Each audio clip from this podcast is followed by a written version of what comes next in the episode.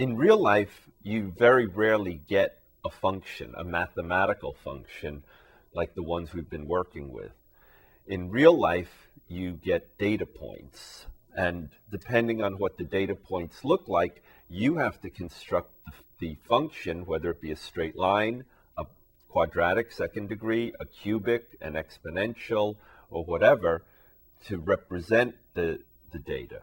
So if we had data that looked something like this, maybe, here's a data point, here's a data point, here's a data point, um, here's another one, right? You might say, well, maybe it looks like a straight line, right? Maybe it looks like a parabola or something else. But once you, you have to decide on what kind of a curve you want to try to fit to that data, and of course, if, for example, you decided on a straight line, these points do not lie on, on one straight line. What you want then is to sort of find a straight line that fits the data as, as well as it can. Now, what does that mean? It means that we want to find an equation y equals ax plus b. This, is, this would be if we want a straight line to fit this data.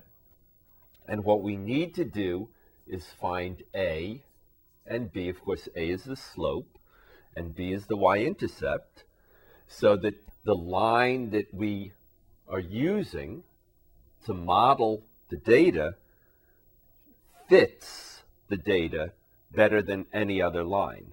Now, what does that mean? Well, for each of these data points, right, there will be a difference between the actual value of y and the predicted value of y. So, for example, if we had four data points, x1, y1, x2, y2, x3, y3, and x4, y4, right?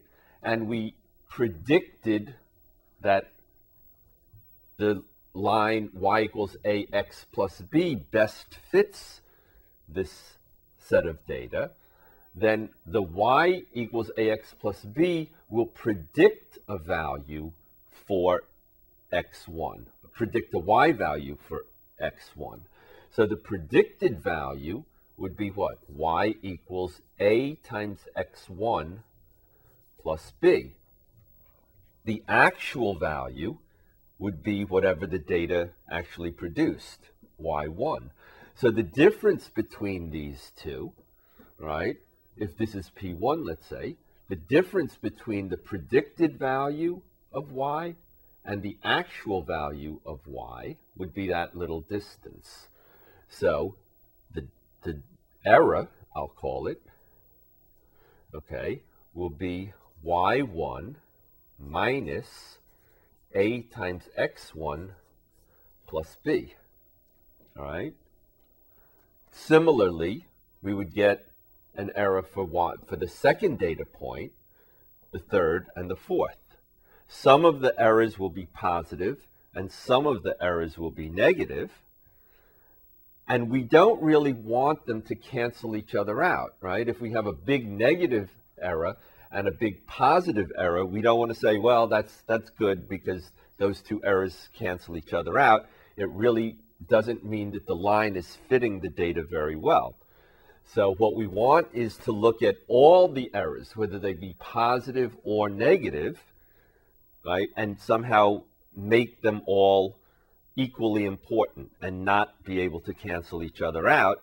And what we'll do then is actually square this, this error um, uh, quantity. And if we square it, if it's positive, it'll be positive. If it's negative, it'll still be positive, right? And then that sum, the sum of all the squares, the squares of the differences. Okay, we want to find the, the A and the B choice that will minimize. Okay, we want to minimize the sum of all the squares of the differences. All right.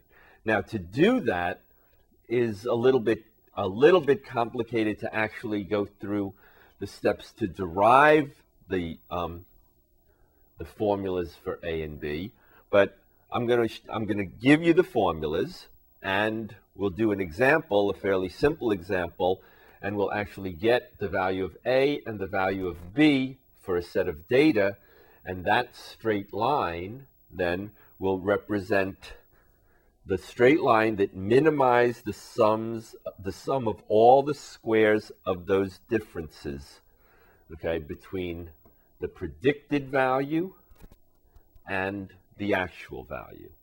So let's look at that example.